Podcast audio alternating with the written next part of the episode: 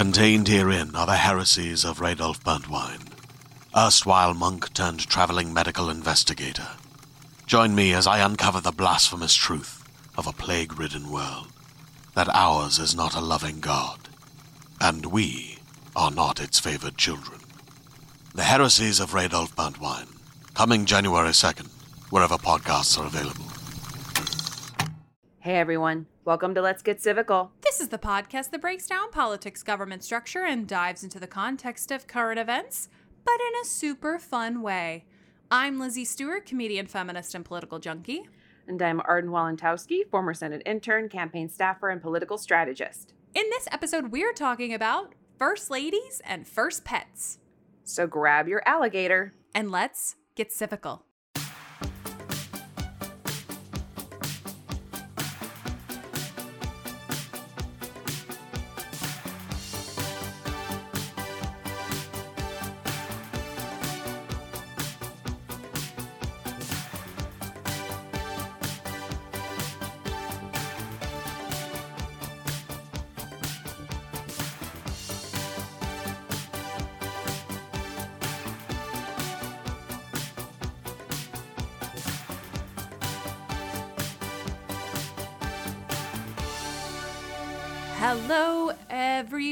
Everybody. Hello. It's our last episode of, the, year. Bing, bong, bing, bong. bong.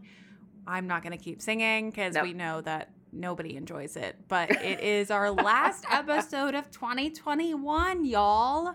What? That's so just- that's so crazy. A, this is episode 148 and I have always believed in us. I've always believed Mm. in you as a human Mm. being and as a co-host. But I I just never in my wildest dreams did we ever think we would get to the end of what year 3?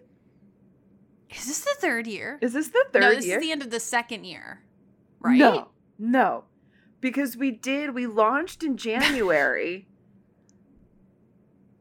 It's the So third year be our- because we lost it. It's our third year because, like, basically fifty-two and fifty-two and fifty-two is basically one hundred and forty-eight, but with like some skips, right?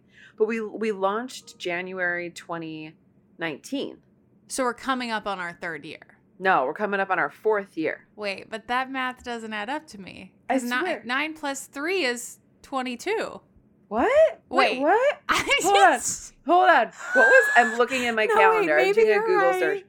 What was the name of the place where we had the launch party? It was no. I think you're you're right about the year. Yeah, January I just I. January 27th. So it's been it's been 2019. y'all. oh my god. Woo! It is the last episode of the year. You Oh you my know you know what that math has never been my strongest, along with reading, writing, and spelling. Oh History's my the only God. place I ever excelled. Whatever. Amazing. Happy almost anniversary to us. Oh my god. I can't. It's so funny. Um Ugh. yeah, this is we'll, we'll at the end of January will be the start of our fourth year. wow. Can you believe it? You guys, if you've been along on this ride for this many years, I am I am I don't even I'm crying. It's very it's very moving that we've had people join us for this long. And if you're new to us, I'm so happy that you're here. I hope that you stick around cuz we're just getting started. it's just it's it's year 4 is going to be uh, is going to be wild because I think now that like not that COVID's over, but I think we can start doing some of the things and going some of the places that we're always like we should go there. Mm-hmm. Like 2022, we should spread our wings and fly. We're going to spread our wings and fly. We each have a car. This is we true. finally are vaccinated. We're boosted. Things are are opening back up. It's very exciting. Mhm. There's no stopping us. nope. Watch out, Mount Vernon. Watch out, We're coming to Boston. Tea Party Museum. we're coming. We're coming. Watch out, Colonial Williamsburg. Like, I don't know. Our Disneyland? Are you a historic site? We will come visit you. We're coming. We're coming We're for coming. you in 2022. It's very Oh my God. thrilling. It's very thrilling. I'm thrilled. Yeah. So, we, like we promised last week, we wanted to end on something super fun and exciting. And we decided that the best episode topic for this week was an episode that is dedicated to first ladies and then a little secret surprise also first pets. And it's it's part of me feels bad because I started this research and was like, "Oh, the first ladies, whatever." And they were very important and a lot of them are very interesting and they did, you know, great things and are amazing some of them amazing people in their own right. But honestly, the list of first pets is where it's at. It's where it's at. It's where the It's party where is it's at. at. I will also caveat and say that this is like a first lady's overview. You know how much we like to do overviews. That, Yes. honey, if you think that we're not going to do an entire biopic biopic on Eleanor Roosevelt, you're crazy. Crazy. If you think we're not going to do an entire biopic biopic on Dolley Madison, you're crazy. yes. There's also more than that. But this is just again, we wanted to do something that was not as, as fun. as dark as Pearl Harbor. And this felt like a good place to be. So we're doing yes. a firsts episode. I will not cry in this episode. I No, guarantee it. only time will tell. Let's not make promises we can't keep. I have to see what these pets are first. oh my god. They're wild. I am so excited. Obsessed. I think we should hop right into it. What about you? I think so. I will say that these notes are coming from ThoughtCo, an article by Martin Kelly, and Town and Country, an article by Charlotte Chilton. Because we're sophisticated. Uh huh. We're two sophisticated ladies who who lunch, really. Lunch. We're gonna clippity clap right into 2022. I love it. Mm-hmm. So, like I said, two two parts of this episode. We're going to talk about first ladies first, and we're going to talk about first pets second. So, I'm going to kick us off with first ladies. And again, there are I forget how many total first ladies. As many presidents as we've had. There's equally well, I guess not all of them were married, but there's almost as many first ladies. Yeah. So, we've just pulled some of our favorites. If if we don't touch on your favorite first lady, shoot us a DM and Mhm. we will make sure she gets her time in the sun. Do If not you you really want to hear about Sarah Polk, at us. we're gonna do it. We'll do it. I'll do it. Mm-hmm. But let's start off with she's one of my favorites for sure. I- yes. Definitely top five for me. Yes. Top agreed. five easy. Agreed. We're gonna start off with the one, the only Dolley Madison. And first and foremost, the fact that her name is spelled D O L L E Y needs to be highlighted because this is truly, I'm sure we've seen her name before, and I bet you I've made this exact same comment. Never knew it was with an EY. Not Never- that it matters, n- but it's no. always shocking to see. It is. It's it's shocking when you see a different spelling, like in Ashley with an ei. Why? But good for Why? you. Good for you, Dolley. Mm-hmm. So, a little bit about Dolley Madison. So, Dolley Madison was born Dolley Payne Todd, and she was 17 years younger than her husband, James Madison. I just Go off, Dolley. It's so crazy to me. Like that is a huge age difference. huge age difference. But wow, did not know that. Okay, No. good to know. Yep. She was one of the most well loved first ladies, obviously. Mm-hmm. After serving as Thomas Jefferson's White House hostess after his wife died, she became the first lady when her husband won the presidency. That's so interesting. Yeah. But also, like, Thomas, host your own parties. like, You had. you don't have you any, had you don't have the- any friends? I know you've had the Who could staff. host for you? Go off, Dolley. Mm-hmm. She was active in creating weekly social events and entertaining dignitaries and society. During the War of 1812, as the British were bearing down on Washington, this is, we've talked about this story, Yeah. it's amazing. Yeah. Dolley Madison understood the significance of the national treasures housed in the White House and refused to leave without saving as much as she could. So this is that crazy story where the where the British are descending upon Washington. Mhm. James Madison and Dolley Madison go their separate ways only to meet up at a at a given point elsewhere. Yeah. But before leaving the White House, Dolley was like, if you think they are getting our treasures, you're out of your mind. You're out of your mind. If you think Literally, we are everybody grab two paintings and Mhm. let's ride. let's ride. Don't forget the pitcher bowls. Come on, let's go.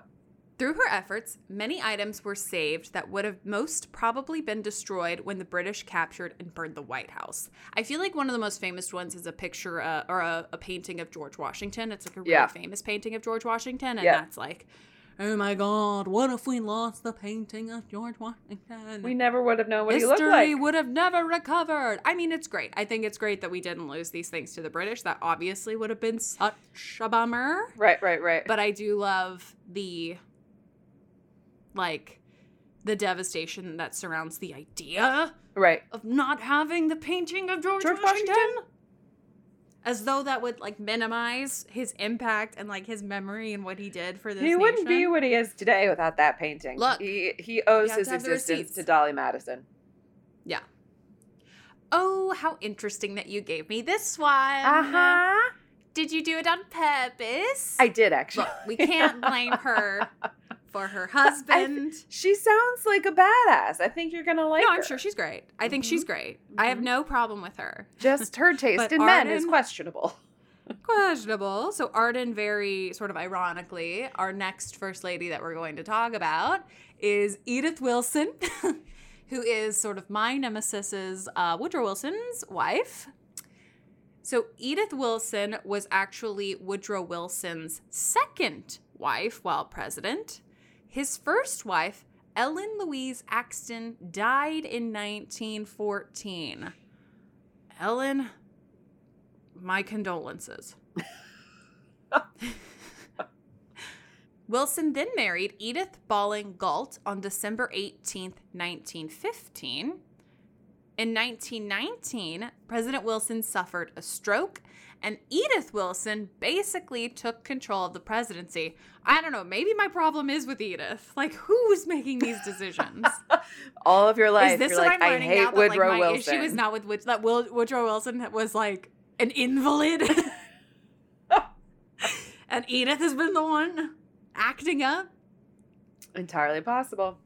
I mean, I love to see it. I love to see it. I love that she took control. Yeah. She made daily decisions about what items should or should not be taken to her husband for input. Honestly, she probably, this is what Edith probably did. She was probably like, look, I've been seeing some of the decision making coming out of this man's head, and we're just to kind of filter what he sees. Anything that I don't think he needs to see, we're not to show him just in case he sort of perpetuates another world war. Do you know what I mean? Yes. Yes. If it was not important in her eyes, then she would not pass it on to the president, a style for which she was widely criticized.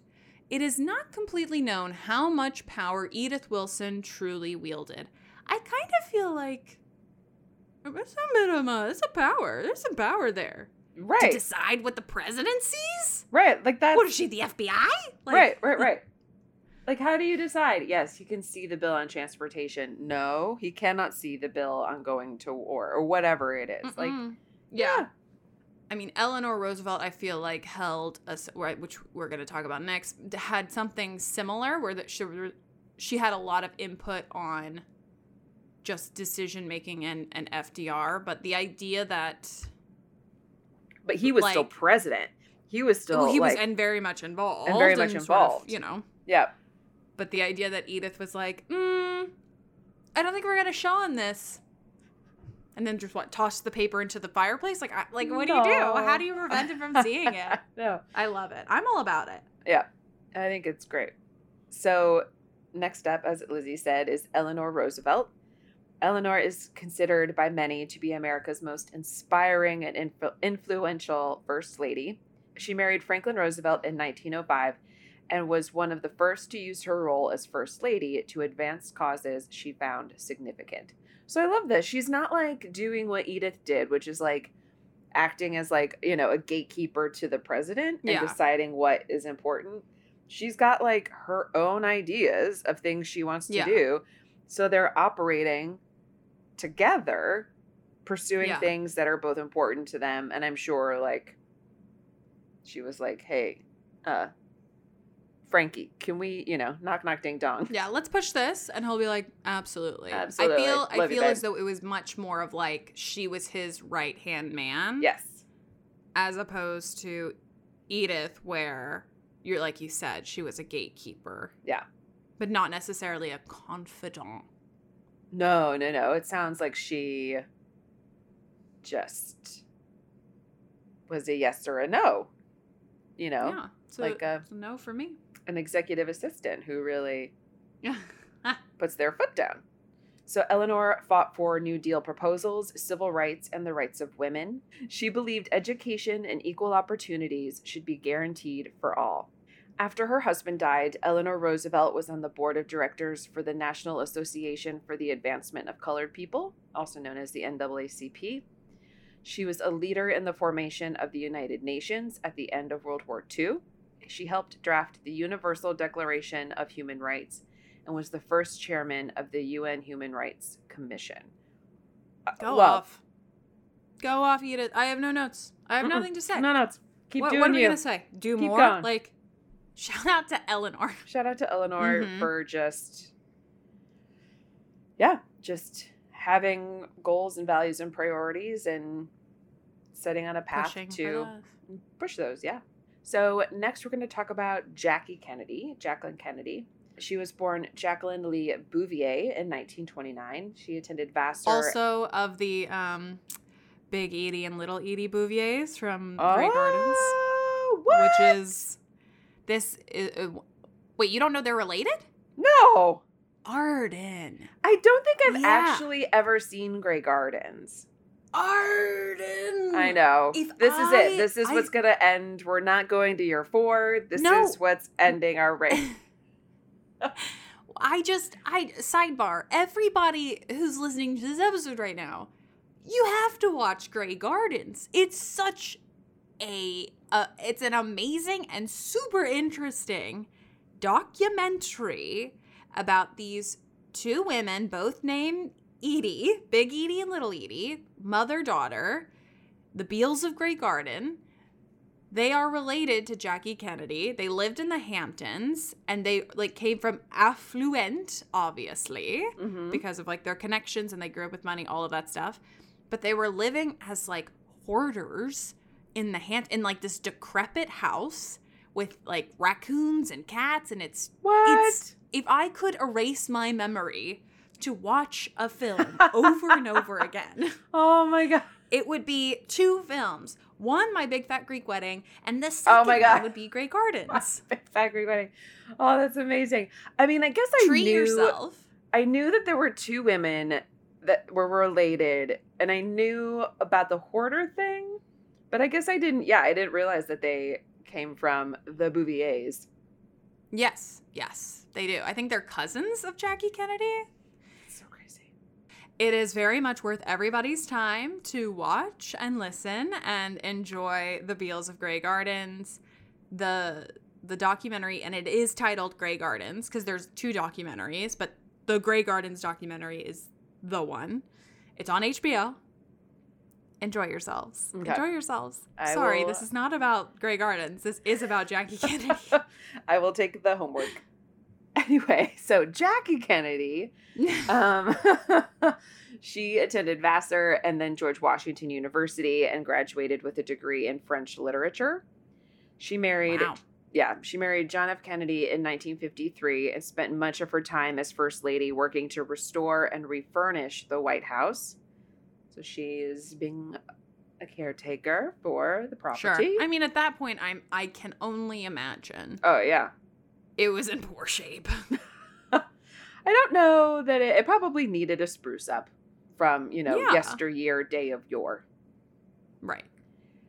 once that work was complete, she took America on a televised tour of the White House. She was revered as First Lady for her poise and dignity, which we kind of talked about when we talked about the Warren Commission and the attack on JFK Mhm. and Yeah. when she stood on the airplane with LBJ. Yeah. Next up is Betty Ford. Love. Betty Ford. She was born as Elizabeth and Hey, Hey. Oh my God. Elizabeth Ann. I'm Elizabeth Anna. What? Yeah. My middle name is Julie Anna. Arden, we're essentially related. we're we're we're we are Jackie Kennedy and Edith Beale. oh my god. Oh my god. Oh One day the God. press is going to be like, Arden, what's going on with your relative Elizabeth? Uh-huh. She's living in squalor. I'm gonna be like, my degree in French literature prevents me from, you know. Mm, Bonsoir. oh my god. So Betty Ford was born Elizabeth Ann Bloomer. She married Gerald Ford in 1948. Betty Ford was willing as a first lady to openly discuss her experiences with psychiatric treatment, which like for the time is that. That's huge. huge. That's huge because this is when women were hysterical, Just hysterical. And if you wanted to have sex, you were insane. insane. We always love when we talk openly about mental health issues and to do so in, you know, the literally the 50s Yeah. or the 60s or even today on a on a in this type of scale is huge. Huge.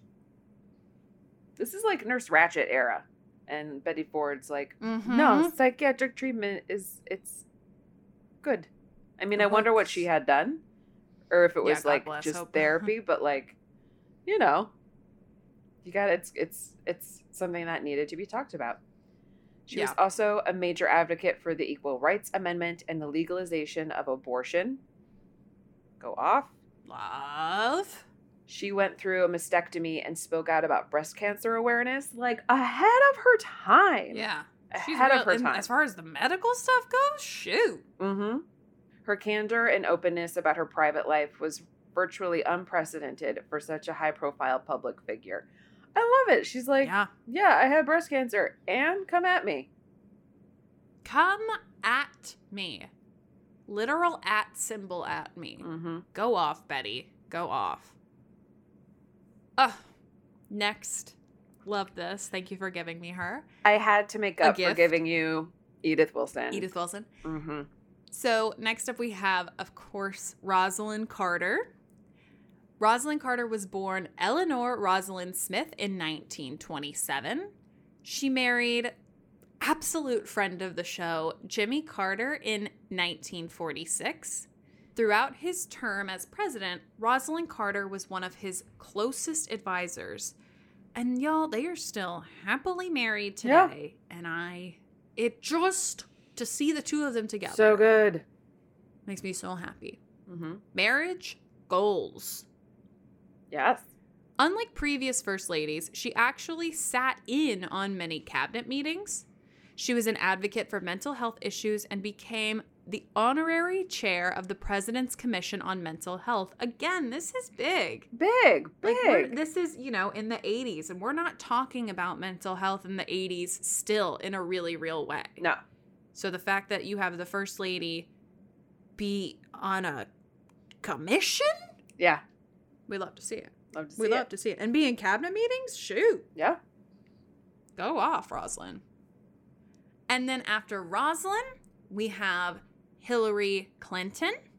Hillary Rodham was born in 1947 and married Bill Clinton in 1975. She was an extremely powerful first lady. She was involved in directing policy, especially in the realm of healthcare. She was appointed the head of the task force on national health care reform.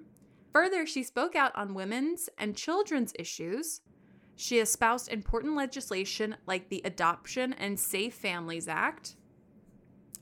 After President Clinton's second term, she became the junior senator from New York. And as we all should know at this point, She also ran for a Democratic presidential nomination in 2008 and was selected to be Barack Obama's Secretary of State when she did not get the Democratic nomination. She lost out to Barack Obama, but became his Secretary of State. In 2016, Hillary Clinton became the first female presidential nominee of a major party, which I hope we all know at this point. I mean, you know, I think regardless of where you stand on the spectrum, yeah, I feel like you have to respect I- Hillary Clinton's I don't career. really- I don't get the hatred of her. Like I can I can understand like people disagree with policies, people disagree with that, but she is somebody that people like actively, emotionally, viscerally, physically hate. And I, Yeah. I don't get that. And part of me I was do you remember here I mean at some point I feel like when she was first lady she made a comment about like women shouldn't just be in the kitchen baking cookies and I feel Mhm. like that. I mean, that's like a paraphrase, but I feel like I don't know. It's just like a peop I don't. She just was this like symbol of like what women could achieve, and then Sure. something like that, saying a comment like that, made it feel like if you're not working outside the home or doing things for yourself, like you're a bad woman, which is not really Right. what she meant at all. And that was also something that was like, for whatever reason, revolutionary thinking in the 1990s that like women could could and should seek fulfillment outside of their husbands and children and home. Right. Like yes. I mean, I feel like if she if you know, if she was coming up today, like she would be like that wouldn't even be questioned, you know, like that idea. Right. Well, I think it's also it plays into this idea, I or I think this misinterpretation of feminism as being women who work are better than women who choose not to to work or who choose to focus on staying home and raising their family, Yeah. which is not the case. I think feminism is about simply choice and Mhm. getting to choose literally what you want to do with your time, whether that be at home, at work, combination of both. Yeah. Um, but I think with Hillary Clinton and especially with this generation, like her peers and sort of the um the generation that she comes from, I think that it did fem the idea of feminism was like to be a homemaker is somehow less than Right. or not good enough. yeah. And I think that's a misunderstanding of what I think l- the literal definition of feminism is. And it's Yeah. just like, if I want to work, I should have every opportunity available to me that a male counterpart with my exact qualifications has. Right. And if I don't want to work, I should be able to not have to work. And I- that should not be stigma- stigmatized on me that I'm not working. And if I want to do both, Right. I should be allowed to do both and shouldn't be judged upon the fact that I am also raising children while working, Right. you know? Yeah. So, you know, I think I think likability is I think the big thing that surrounds Hillary Clinton. I think Yeah. she's not likable to some and I think that there are certainly again, and we're not necessarily talking about like policy stances or things that have that have happened in her time as any of these, you know, positions that she's held Yeah. because people there I think there are people who really find issue with those things, which like God bless Godspeed. I think that you can though separate and say here is a person who was incredibly well educated, Yeah. be, what was first lady, had a pretty massive impact, and then became a senator, then secretary of state. That like it's really impressive. Mm-hmm. and hadn't been done before and i think there there's no harm in acknowledging that there's i'm sure a lot of people find a lot of flaws with hillary clinton and we can talk about those till the cows come home. But that simple fact there has I, I, you gotta respect it Uh, but oh yeah, but also like there's flaws with Hillary Clinton. There's flaws with every single flipping oh for sure in this oh for sure and like all like name a president, he had a flaw, you know. So I'm always just like, why? Right, but it's why he. such the visceral? I know that. I mean, that's the thing. It's like, yeah, I don't Yeah. know. It's just so it's so bizarre to me. But yeah, HRC. And then finally, the last first lady we're going to talk about is Michelle Obama. In 1992, Michelle LaVaughn Robinson, who was born in 1964, married Barack Obama, the first African American to become president of the United States. Together, they served in the White House between 2008 and 2016. Michelle Obama was a lawyer, businesswoman, and philanthropist who currently works primarily in the public sphere. As First Lady, she focused on the Let's Move program to help reduce childhood obesity, which was a program that led to the passage of the Healthy, Hunger Free Kids Act, which allowed the U.S. Department of Agriculture to set nutritional standards for all foods in school. Remember when people were angry about that? She tried to grow a garden. They were like, How dare you grow a garden and tell my kid to eat broccoli? Fuck off. Yeah.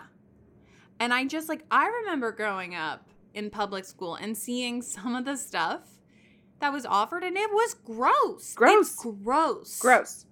It's literally gross. And like, thankfully, I came from a home where I was allowed, I had the privilege of bringing a packed lunch. Right. But there are hundreds of thousands of children who do not have that privilege and rely solely on school lunches for Yeah. food, for Yep. breakfast, lunch, sometimes dinner. And the fact that they were not being given meals that were up to a nutritional standard that you yourself would never agree to live on Right. is is inhumane. Like we have a responsibility to children Right. to feed them. Any pushback on that, you can kindly see yourself out. is how I feel. yeah, I agree. Her second initiative, the Reach Higher initiative, continues to provide students with the guidance and resources to go on post high school educations and professional careers. So I'm a big fan, Michelle. I big, She's big she- I think she's also the the most highly educated first lady we've had. Like I think she has the Oh, right, she- like the highest level of degrees, nice. which we love. Smart Nice. lady. We're going to take a quick break for a little word from our sponsors.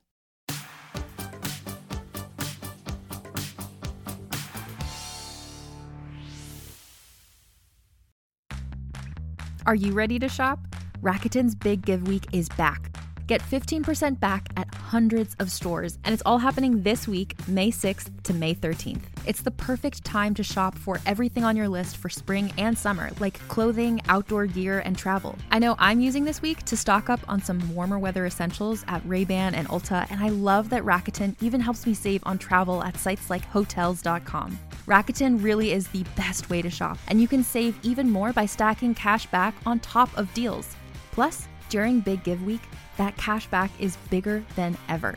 With Rakuten, membership is free, and when you sign up and shop today, you get an extra 10% cashback boost. That's an extra 10% cashback on top of the 15% cashback. You won't see higher cashback rates than these. Go to Rakuten.com or download the Rakuten app.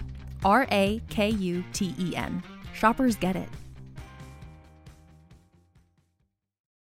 Hey there, this is Justin Bartha. I made a funny new podcast, King of the Egg Cream. It has the greatest cast in the history of podcasts with actors like Lewis Black, I'm torn by my feelings for two women. Bobby Cannavale, You can eat it, or if someone hits you, you can put it on your cut. Melanie Lynskey, I wonder what these marvelous things are that look just like boiled chicken feet. Jason Ritter, I can break things and pick locks and kill people. Michael Stuhlbarg, The whole point is to inspire people that they should make themselves better. Ari Graynor, No, don't whet its appetite. What are you, an idiot? me, Justin Bartha, That's not just any egg cream, that's a Lemke's special. and all narrated by the hilarious Richard Kind.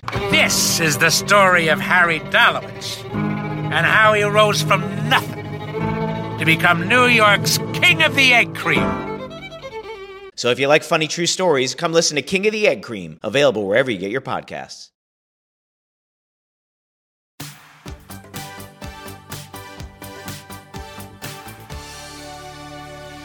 So now we're we're gonna move in to talk about first pets. And like I said, not that the first ladies were not impressive, they all are. I just got a kick out of the ridiculousness that is most of the president's pets. Like, uh, there's just some wild and crazy things, and we're gonna go in reverse order. Order, so we're gonna start with President Obama. And honestly, like we all know, he had these two Portuguese water dogs, and his Yeah. story about these water dogs is like the most normal of the stories, probably that you're going to hear. Let's Because it just off was like we adopted and work them. way up. Yeah, it's just like we adopted them. One was gifted. Yeah. Anyway, here we go. So President Barack Obama and his his family. So during the victory speech of his first campaign, President Barack Obama promised his daughters a puppy, Sure, as you do. as you do, Sasha and Malia. He said, "I love you both so much, and you have earned the new puppy that's coming with us to the White House." Their first dog, Bo, was a male Portuguese water dog, and he was a gift from Senator Ted Kennedy. Sure. I mean, where else are you going to get a Portuguese water dog from other than Ted Kennedy? right. Like me too. It was great. I love it. Um, and then in 2013, the first family adopted another Portuguese water dog, this time a female, and they named her Sunny. Yeah. And I do think that Bo recently just passed away. I think I think so. I mean, he would be very, he would be fairly old. Yeah, Yeah. Poor Bo. poor Bo. So next up, Bill Clinton. Bill Clinton. Over the course of the Clinton administration, Socks, who was a black and white cat, served as the first pet of the United States, a title she reluctantly shared during the latter years of Bill's presid- presidency with Buddy, who was a chocolate Labrador retriever.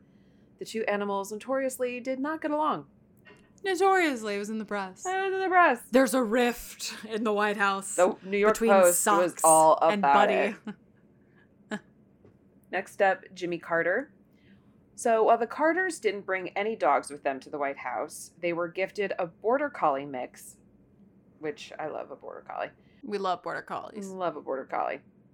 They were gifted a border collie mix by first daughter Amy's teacher shortly after they moved in. I love this teacher. You here's a dog. Here, hi, Mr. President. Here's a dog. Here's a dog. yes, I teach your child. It's a bold She's doing move quite to well. give somebody an animal. Right. Do you know what I mean? Like a Right. really ballsy move. Like Right. Ted Kennedy, sure. Right. He's Ted Kennedy. He's He's, Ted gonna Kennedy. do crazy shit. Right. But like a teacher?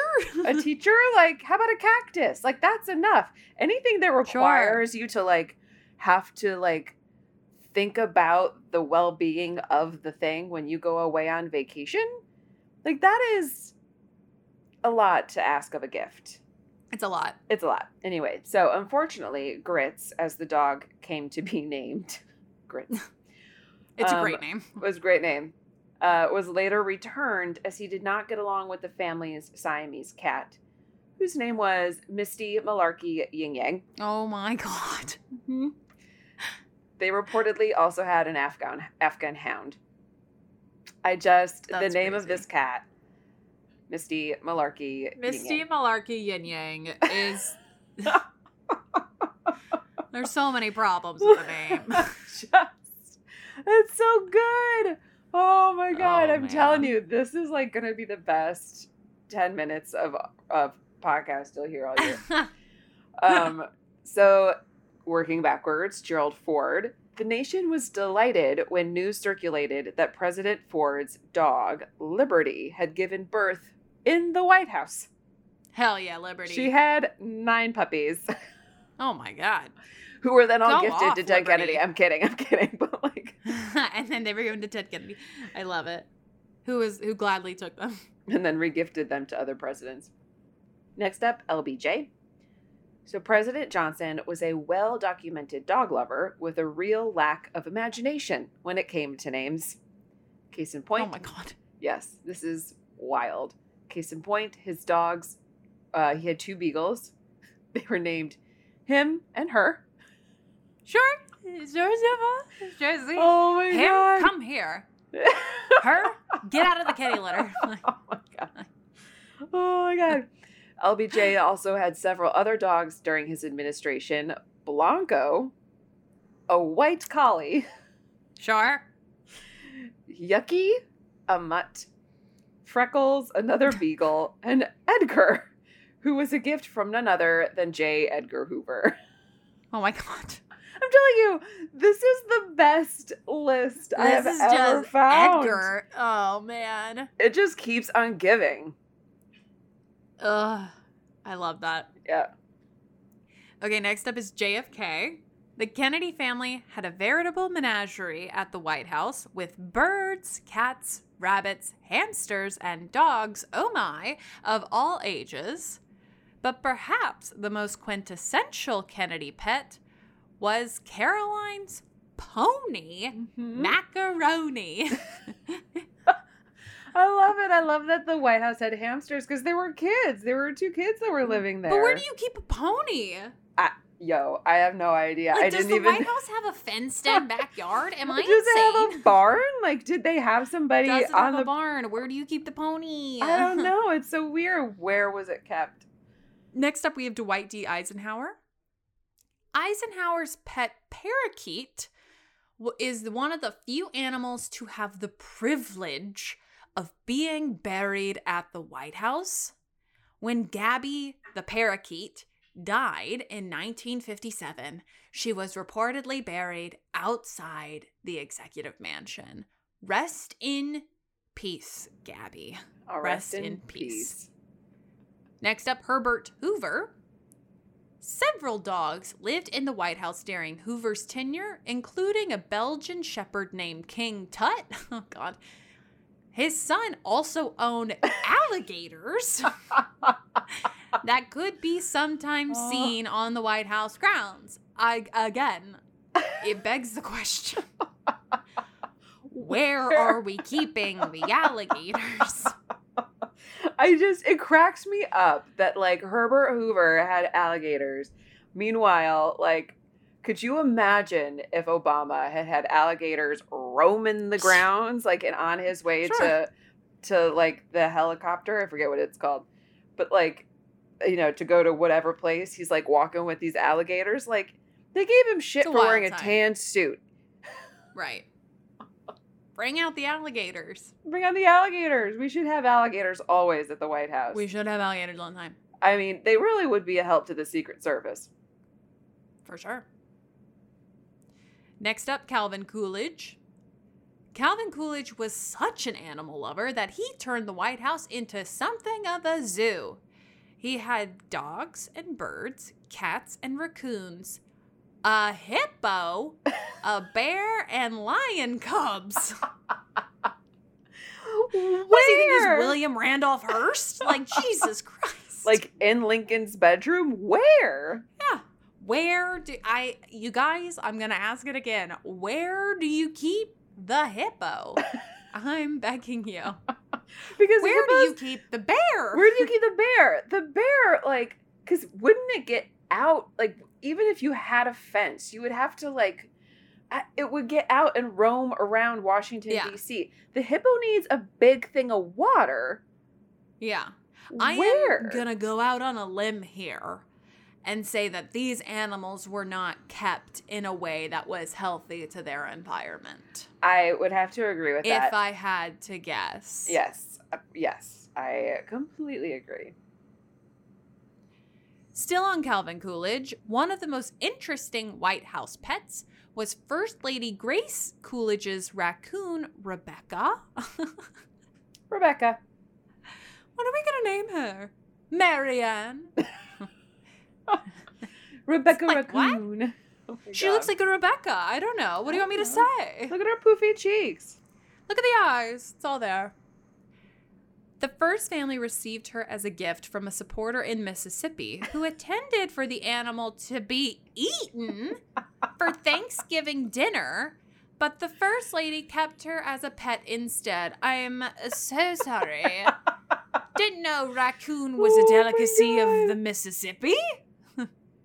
That's I insane. just it's so I, I it was really hard like if you could believe it or not there are presidents that I didn't put in this list. So if Oh, you sure. We made the cut know. as a president with pets, like it's Yeah. just pure hilarity. Also, the supporter from Mississippi sent a raccoon for Thanksgiving. I just think Sure. That's so A gift for your table. I love everything about that. Oh my god. Oh, goody. Another. Okay. uh, next up, we have, of course, I'm doing Woodrow Wilson. When it comes to animals, the Wilson administration was known for one thing sheep grazing on the White House lawn. The flock served as a reminder of the war effort, okay.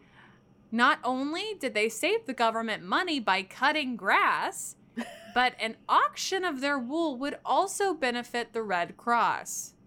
In addition to the lambs, Wilson also kept a ram who reportedly chewed tobacco. Okay. Songbirds, several dogs, and a cat named Puffins. I love this idea of this ram who's just like dipping. just like just I just I want I want like a presidential pet cartoon with Rebecca Raccoon. Yeah. The ram just like dipping into the tobacco and then I don't Yep. know. The the like macaroni for sure can be in it. Do you know what I mean? Like I want a presidential Yes. pet mashup cartoon. Yes, of course. Okay, working our way backwards. Next up, William Howard Taft. Pauline Wayne, the last cow to live in the White House, was something Mm. of a celebrity during the Taft administration, traveling the country and giving interviews to the Washington Post. She said, and I quote, moo. oh my god. I can't even. It's just too good. Taft also had a dog named Caruso. oh my god, who was a member of the Italian mob. like I just Sure. From the Sicilian sector of the family, yeah. Exactly, exactly. Teddy Roosevelt, when Teddy moved into the White House, he brought the largest number of animals yet. Are we shocked or are we not shocked? Nope. According to the National Park Service, the brood included a small bear, a pig, a barn owl, a rooster, a hen, a hyena, Very unsafe. very unsafe, a lizard, a sn- snakes, guinea pigs, a pony, and multiple dogs and horses. And I just kind of want to go out on a limb, as Lizzie says, and hypothesize that maybe the hyena tried to eat some of the other things once in a while. Like, Maybe. I just. I uh, like A we gotta get some pictures of this time. I'm No. having a hard time visualizing where everybody's being kept. And how do you do they just like move like when you know when wait who has who had the like you know so when taft moved in after teddy roosevelt was he like oh okay good yes the place where the hyena was kept will be a perfect place for pauline wayne my cow do you know what i mean the like cow, are we just repurposing the same area where are these where are they going i'm so confused Right. Next up, James Garfield. During Garfield's administration, his wife tended to a mare named Kit, while he cheekily named his black Newfoundland Veto. I think it's Newfoundland. His black Newfoundland veto. Newfoundland. Newfoundland. I was like, wait a second. I may be a simple country girl from Texas, but I think that's Newfoundland. oh my god. Newfoundland. It's right next to Oregon. Oh my god. Okay, Andrew Johnson. Hate him. I know. Well, Johnson didn't have any formal pets. He was rather fond of a family of white mice that lived in the White House. Instead of because a rat recognizes a rat. You know what I mean? It true. It true. Instead of trapping the creatures, he left out food at night for them to eat. And this is from the article, and I quote, impeachment can be hard on a guy. Close yeah, quote. enjoy your friends of mice, Andrew Johnson. Nobody likes you, so Oh yeah, my you have to you have to be comrades in arms with mice. Oh my god. Bye. So funny. Next up, Abraham Lincoln.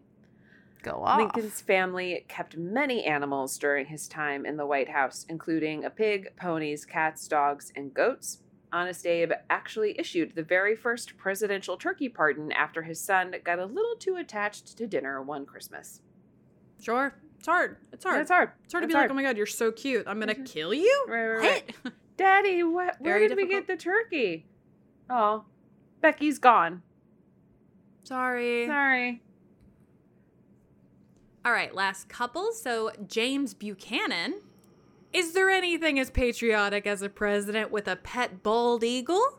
James Buchanan, the bachelor president, had a pair of them along with a Newfoundland dog and a toy terrier. I think Seems it's like a tough animal to keep. I think it's Newfoundland. It's not. can you? Sorry, a Newfoundland dog. Next up, Martin Van Buren. President Van Buren didn't have many pets, but he made up for the quantity with the over the top quality of his animals. Until Congress made him send them to the zoo, he kept a pair of tiger cubs. They were a gift from the Sultan of Oman. Sure, yeah, I think we have to send these to the zoo. I think all of them should be sent to the zoo. I don't know why. I don't know why Martin Van Buren couldn't keep his tiger cubs, but but you But know, later on, a forget who had was the hippo okay. could keep the hippo. Send the hippo to the zoo. I'm begging you. Begging you. The, the White House pool is not big enough.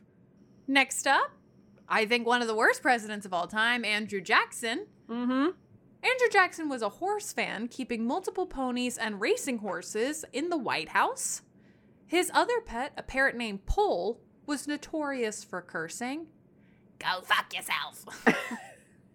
Andrew Jackson. You're a piece of shit, Andrew Jackson. You're a piece of shit. oh my god, another one. So John Quincy Adams is our next one. Also had a pet alligator. I don't know why this is the theme of, of the show. the alligator was a gift from the Marquis de Lafayette. I mean, again, how do you? Do, John, I love our relationship. Here's an alligator. Yeah. Best buds, friends always, like a brother from another Yeah. mother. Here's XOXO, an alligator. here's an alligator. Thomas Jefferson. Our third president had a passion for mockingbirds and wrote of his winged pets often, but only one ever received a recorded name Dick. Sorry. Best Okay. delivery of anything you'll ever say. Dick. Jefferson's White House also served as home to a pair of bear cubs for a short time before they were sent off to a zoo. Okay, also sent to a zoo. I'm hoping others were sent to a zoo because this is insane. and then finally, we're going to talk about John Adams because this was the first animal to live in the White House. It's not exciting, but the first animals ever to live in the White House were Adams's horses and a pair of dogs. Their names are not recorded. Normal. He like Adams kicked us off. He's like, I have a horse, I have a dog, and we're like, okay, great. One's probably named Spot, and the other one's probably named, you know, Rusty. Like, great, cool, Huh, cool. Done. And then people started freaking out. Like Mhm. his son was like, "I'm gonna keep an alligator." You never hugged me, you know. Like, what, what's a boy to do? What's a boy to do? I'm a very angry person. I need an angry pet. Oh my god. Need angry pets. But that is the end of our pets and our first ladies and our year here at Let's Get Civical. Wow. Wow. Wow, wow, wow. Wow, Yeah. wow. I I really I have to apologize to the first ladies because although you are glorious in your own rights, the pets really stole the cake here. But you know what? It's the end of the year. You got to go out with a bang. And Gotta it's been one hell of a year. It really has been. It really has been. So, to our sweet, sweet listeners, we love you so, so much. Thank you for joining us all year on this very special journey. As always, you can rate, you can review, you can subscribe to us. We're going to have two episodes re airing over the next two weeks. So we will see you with a new episode in 2022. Woohoo! Goodbye.